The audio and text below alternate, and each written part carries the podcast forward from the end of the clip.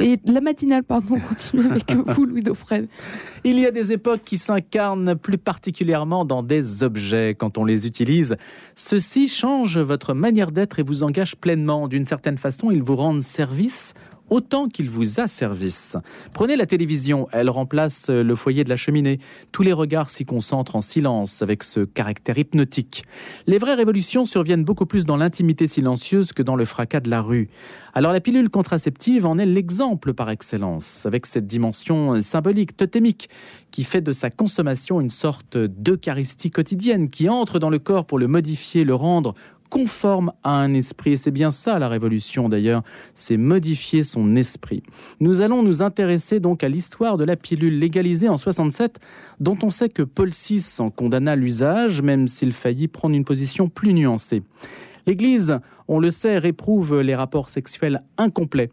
La pilule permettait à l'homme de répondre à ce commandement, mais aux dépens de la femme. Ce qui importe rétrospectivement, c'est que Paul six réaffirma le rejet de toute forme de contraception mécanique ou chimique. Et ce dernier point est important. On sait que la chimie, notre regard en particulier sur la médecine chimique, a déjà changé. La pilule est aujourd'hui remise en cause par les jeunes générations. Quelle est donc son histoire avant de porter un jugement? J'ai rencontré Myriam Chopin, enseignante chercheuse à l'université de Haute-Alsace. Elle retrace pour nous, en écho à son ouvrage paru aux éditions Passés Composés, cette histoire de la pilule, ce qui explique aussi, parce que je l'ai déjà rencontrée, qu'elle ne commente pas, et on ne va pas le faire, même si on va parler d'avortement, la décision de la Cour suprême américaine. Le grand témoin, Louis Dufresne. Bonjour Myriam Chopin. Bonjour. Vous avez choisi deux termes balises un peu surprenants, je dois dire, libération ou enfermement. Oui, ce sont les deux bornes de cette, cette histoire, parce qu'on pourrait commencer cette histoire par justement l'histoire d'une libération, c'est-à-dire qu'au fond la pilule aurait libéré les femmes d'un fardeau, et puis euh, on va vite euh, expliquer ou essayer de comprendre comment peu à peu cette, cette pilule euh, c'est, euh, est devenue un enfermement. Comme disent aujourd'hui les femmes, une charge mentale, parce que tous les jours, les femmes doivent prendre une pilule, que le travail de la contraception, c'est elle, et que finalement, elles sont, elles sont enfermées, elles sont enfermées dans cette, je dirais, dans cette idée d'un, d'un, d'un monde, ou plutôt d'une société un peu pilulo-centrée. Mais dans l'enfermement, il y a l'idée qu'on est soumis à quelque chose qui est contraire à sa volonté. Or, il y a une forme d'adhésion. Nul ne les y oblige. Non, nul ne les y oblige, mais n'ont-elles pas en tête? Alors, euh, aujourd'hui, justement, et là, peut-être on en parlera, mais justement, hein, les jeunes femmes ont un peu perdu cette, cette, euh, cet héritage, peut-être, de, la, de ce que les femmes ont vécu précédemment, c'est-à-dire de, ces, de cette... Euh, euh, oui, de ces, ces, ces morts, parce qu'on peut parler de morts, hein, de femmes qui, qui mouraient euh, d'avortement. Et cette, euh, cette transmission s'est un peu perdue. Et c'est vrai que euh, pendant, il y a au moins euh, toute une époque où les femmes ont eu très fortement en tête ce que les avortements pouvaient euh, créer, à la fois de, de stérilité et à la fois de, de mortalité. Quand vous dites pilulo-centré, la France est l'un des pays les plus, euh, plus sous pilule. Oui, les plus sous pilule, avec l'Algérie. Avec l'Algérie qui est aussi un des... Alors, c'est peut-être le modèle français hein, qui a aussi prévalu, et ça, c'est assez intéressant aussi. Et l'Algérie et la France sont des pays, sont deux pays pilulo-centrés. Et pourtant, la, l'Algérie a une démographie très forte. Oui, elle a une démographie très forte qui est en baisse hein, maintenant, justement, parce qu'avec la, la, l'implantation des plannings famili- familiales un peu partout, euh, a fait qu'il y a une, une, une régression de la, de la population, donc des femmes, soixante-dix-huit pour cent des femmes, qu'il y a encore cinq ans, prenaient la pilule en Algérie, alors qu'aujourd'hui, alors, depuis cinq ans, on observe une baisse, hein, on observe une baisse et aussi une, une espèce de, d'hormonophobie qui est en train de naître et qui est très présente en France. Et en France, quel est le taux de femmes sous pilule? Alors, il y avait, c'est à peu près aujourd'hui, euh, trente, presque quarante, on arrive presque à quarante pour cent, mais c'était une femme sur deux jusqu'en deux mille dix. Ça vous paraît beaucoup ?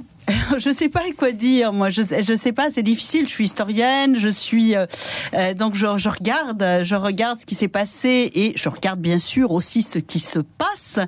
Je ne sais pas répondre à votre question vraiment, c'est peut-être beaucoup, une femme sur deux, euh, y a, et peut-être un peu... Alors je vais dire, euh, je vais dire que peut-être que si euh, y a eu cette espèce de, vraiment d'amour, hein, fou pour la pilule, et on a peut-être, ça a empêché peut-être de, de trouver, de chercher d'autres moyens de, de contraception. Alors j'aurais tendance à dire que c'est peu si on regarde la pression sociale. Oui, justement, parce que euh, effectivement, la pilule a eu cette euh, et, et là le, les mouvements, le mouvement féministe, hein, soixante-dix, hein, c'est la création du M L F qui a joué un rôle très important, hein, dans cette dans cette libération, enfin dans cette cet esprit de libération, euh, a euh, finalement, euh, euh, oui, peut-être comme vous l'avez dit, pousser les femmes vers vers cette cette cette pilule qui était un peu comme si la pilule allait tout résoudre. Quand euh, Myriam Chopin commence l'histoire de la pilule, en fait ? Alors, nous, on a fait une histoire longue de la, de la pilule et de la contraception, parce qu'au fond, il y a toujours eu cette espèce de rêve, là, d'imaginaire du, du médicament qu'on allait prendre, euh, et puis qui allait euh, résoudre, au moins euh, pour une période, hein, cette, euh, ces, ces problèmes de, euh, de contraception. Mais l'histoire de la pilule commence vraiment avec euh, deux personnages, il y en a peut-être trois aussi, on pourrait rajouter... Euh, Euh, aussi tous les personnages qui vont jouer, notamment, euh, je vais commencer par le personnage peut-être le plus important, qui est Margaret Sanger, qui est cette femme anarchiste euh, aux États-Unis, qui va contacter euh, ce, alors je vais, je vais aussi dire ce savant fou qui est Gregory Pincus, et qui travaillait sur la question des hormones, mais à part sur les lapines, et euh, elle va aller le voir, cette Margaret Sanger, qui va aller le voir et va lui dire... Euh, et bien maintenant vous allez arrêter de travailler sur les lapines, vous allez travailler sur les femmes. Et je vais vous apporter de l'argent pour ça. Elle va voir Catherine McCormick, qui a hérité de euh, de, de son mari, qui était un très très riche et qui était donc les les tracteurs McCormick. Et elle va mettre une partie euh, de son héritage dans la recherche sur la contraception. Donc ça commence aux États-Unis, tout ça.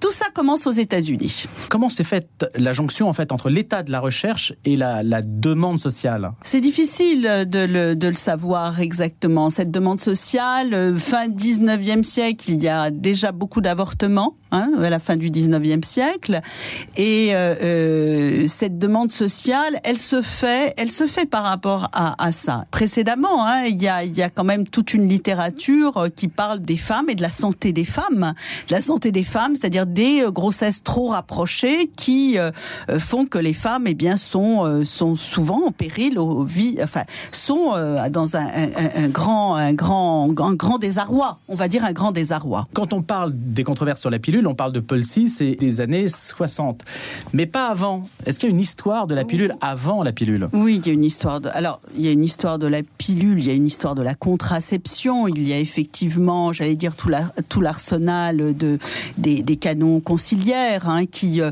disent les choses très clairement. Hein, mille cent soixante-dix-neuf, au, au troisième concile de Latran, on parle de la contraception et on parle de, justement de ces déviances, hein, et, et on dit les choses très crûment. Hein. On dit les choses très crûment. On parle de et on revient sur l'idée que et puis on est en plein justement où le mariage devient un sacrement et euh, donc y, y, y, on parle de contraception pour dire que ben, pour dire que la contraception est un il y a un interdit de la contraception dans l'Église. Il y a un interdit, ça sera euh, réitéré au quatrième concile de Latran douze cent quinze. Il y a une interdiction de la contraception. Sur quoi ça se fonde ça ? Ça se fonde sur les pères de l'Église. Alors, je ne suis pas théologienne, donc c'est difficile de dire exactement quel est le fondement. Moi, je, je, je regarde les textes et euh, je vois que les textes... Il y, a, il y a beaucoup de textes qui m'ont vraiment, vraiment intéressée. Et donc, il faudrait encore plus creuser. Et ça, je laisse aux, aux théologiennes, aux théologiens. Mais euh, c'est quand même très intéressant pour, les, pour aussi pour une historienne. Et c'est vrai que si on regarde les textes, dès le quatrième siècle, euh, on a bien des textes qui nous disent, et même avant d'ailleurs, je dirais, même avant, qui disent euh, euh, effectivement la chasteté, oui, euh, euh, les, un homme, une femme doivent vivre ensemble, mais dans l'idée de euh, la procréation, et c'est l'abstinence qui est effectivement prônée. D'ailleurs, l'abstinence, elle l'est dès le premier siècle après Jésus-Christ, hein, où on parle dans les textes des pères de l'Église de l'abstinence, même en couple. Mais est-ce que l'idée maîtresse pour l'Église, c'est de respecter le corps de la femme, les cycles de la femme, de ne pas en quelque sorte la rendre perpétuellement disponible au désir de l'homme ? Oui, alors ça c'est une bonne question. Je trouve que c'est une excellente question parce que c'est cette question-là qui, est, qui a été posée en, en soixante-huit avec justement euh, l'encyclique Humanae Vitae, et elle a été posée. Et, alors, elle a été posée en filigrane. Attention, hein, elle a été posée en filigrane, c'est-à-dire qu'on a parlé de nature. Donc, alors, on a les deux. Moi, je dirais toujours les deux. Euh, est-ce que la femme n'est pas ramenée à sa nature ? Est-ce que euh, aussi il y a eu effectivement cette idée que la femme ne devait pas, et c'est aujourd'hui, ne devait pas être soumise au désir de l'homme, et c'est aujourd'hui ce que disent d'ailleurs les féministes, hein. Euh, finalement, une Sabrina de Busca qui a écrit « J'arrête la pilule » revient sur cette idée-là en disant finalement, elle est finalement, c'est pas, voilà, elle dit finalement, c'est pas une si mauvaise idée, hein, ce que dit euh, le texte de, de l'encyclique de soixante-huit. Hein. Elle dit finalement, Paul six n'avait peut-être pas tort. Voilà. Donc on peut voir la pilule comme un outil machiste ? Ben, c'est ce qui se passe en ce moment. Hein. Il y a, il y a, la pilule est vue comme un, comme un outil de domination et comme un outil euh, machiste, en disant euh, c'est nous les femmes qui vivons euh, cette, euh, ce problème de la contraception, ça nous incombe et ça devient une charge supplémentaire.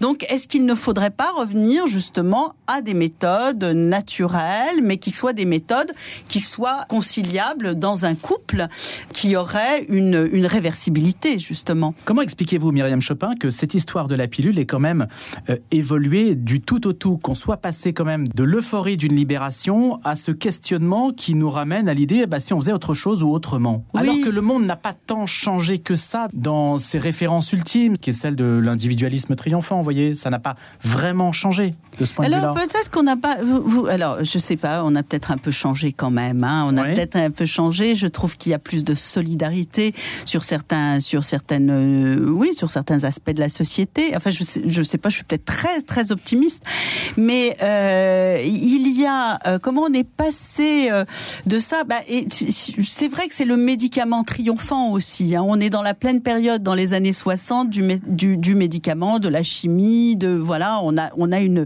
un espoir, un espoir euh, qu'on va finalement régler hein, par la chimie un certain nombre de, de, de choses.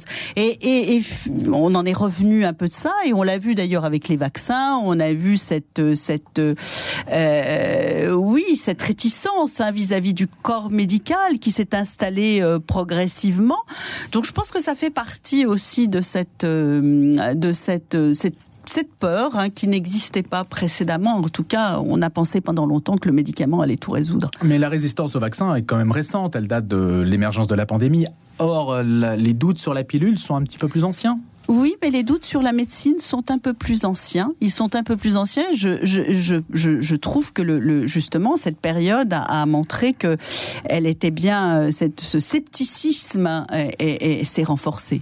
Une petite note politique dans notre discussion. C'est par le biais de l'environnement, en fait, et du féminisme que l'opposition à la pilule se fait. Or, à l'époque de son instauration, l'opposition venait de la droite et de l'Église catholique, plutôt.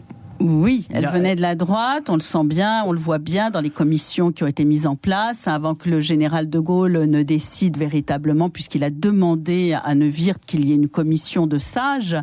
Et bien sûr qu'il y a eu des oppositions de la droite et de l'Église, bien sûr. C'était le principal opposant à l'époque. C'était le principal opposant à l'époque, oui. oui Aujourd'hui, oui. on n'entend pas d'opposition de ce côté-là, ou de discours de ce côté-là. Le discours vient plutôt d'une version, j'allais dire, d'une dimension écologique de la vie. Oui, alors c'est tout à fait vrai. C'est tout à fait vrai. C'est plus une dimension euh, écologique, et on retrouve justement cet écoféminisme euh, qui a été euh, peu étudié, euh, qu'on a peu euh, peu écouté pendant très longtemps, et qui euh, donc parlait justement de cette de ces difficultés, enfin de ces hormones, hein, tout simplement, euh, qui allaient euh, euh, polluer, hein, polluer l'atmosphère, et notamment notamment l'eau.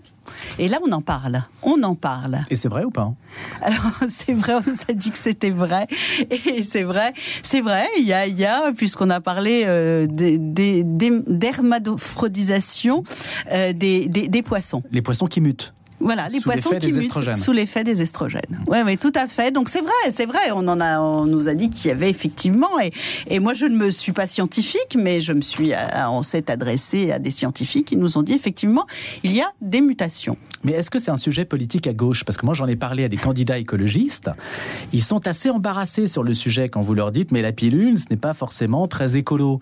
Oui, c'est dommage, parce qu'il faut en parler. Parce qu'il faut en parler, il faut en parler. Et d'abord parce que, parce que il n'y a pas, dans ce sens-là, il n'y a pas d'autres propositions très souvent que la pilule. Et que les jeunes femmes ont envie d'autre chose. Et, et, et c'est dommage de ne pas en parler, de ne pas avoir une, une, une position par rapport à, à la pilule, par rapport à la contraception, euh, et qu'on ne, que le débat ne soit pas euh, lancé, parce que, euh, parce que euh, on s'aperçoit bien qu'il y a eu une mainmise quand même des laboratoires sur cette question-là, ce que montre bien d'ailleurs euh, Marion Lara, hein, lorsqu'elle a eu cette, cette, ce, ce, cet A V C, hein, qui l'a rendue à soixante-cinq pour cent handicapée, euh, c'est quand même la mainmise des, des, des laboratoires. C'était lié à la pilule ? Lié à la pilule, bien sûr. À certains types de pilules, là aussi. Les troisième génération, la troisième génération euh, qui, qui euh, a été, on avait pensé que cette troisième génération de pilules allait, allait être formidable, il y avait un dosage parfait, et puis il y a eu des, des, des, des problèmes, et Marisol Touraine, qui était à l'époque ministre de la Santé, a euh, déremboursé donc ces, euh, ces pilules de troisième génération. Mais on a le sentiment que si c'est un sujet sociétal, ce que vous nous dites, hein, s'il y a une prise de conscience au niveau de la société, les partis politiques, en tout cas, on n'en parle pas. Non, c'est vrai, vous avez raison, on n'en parle pas. On s'en est saisi comme d'un sujet politique en soixante-cinq, euh, donc justement au, au présidentiel de soixante-cinq. Hein, François Mitterrand l'a introduit dans la campagne.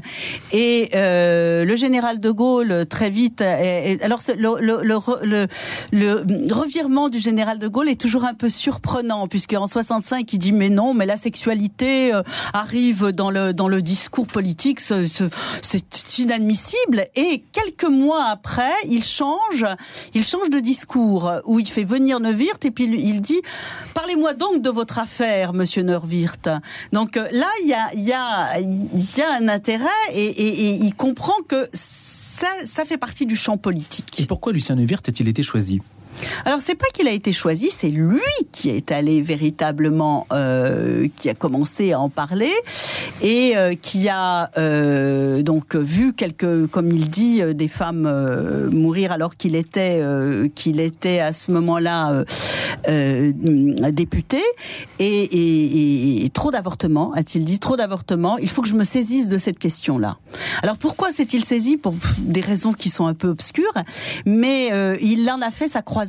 Parce que cette si figure était attachée à celle de la résistance. Oui, absolument. C'est un résistant. Si on prend Pierre Simon aussi, c'est un résistant aussi. Il y a beaucoup, beaucoup de figures de la résistance qui se sont impliquées dans cette question de la contraception et de, de justement de la pilule. Pierre Simon a eu beaucoup d'influence. Hein. Pierre Simon a eu beaucoup d'influence, et on peut dire que les francs-maçons ont eu beaucoup d'influence. Pourquoi ?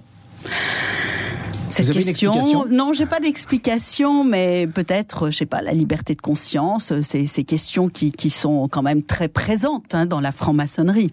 Est-ce qu'il y avait l'idée de faire baisser le taux d'avortement grâce à la pilule ? Est-ce que cette idée était là au départ ? Est-ce que c'est ça peut-être qui a convaincu le général de Gaulle ? Oui, oui, oui, bien sûr. Et on a d'ailleurs dit que Yvonne de Gaulle a joué un rôle important, donc son épouse, qui était quand même une catholique convaincue. Et elle a dit trop, elle a répondu lorsque son mari lui a posé la question, elle a dit... il y a trop de femmes qui meurent. Et à ce moment-là, il y a eu cette phrase du général de Gaulle, « Donner la vie, c'est important ». Donc c'est sa femme qui l'a convaincue. C'est sa femme qui l'a sans doute convaincue. Enfin, c'est ce que racontait mmh. Neuwirth, hein, qu'elle avait joué un rôle important. Pourtant, le nombre d'avortements demeure très élevé.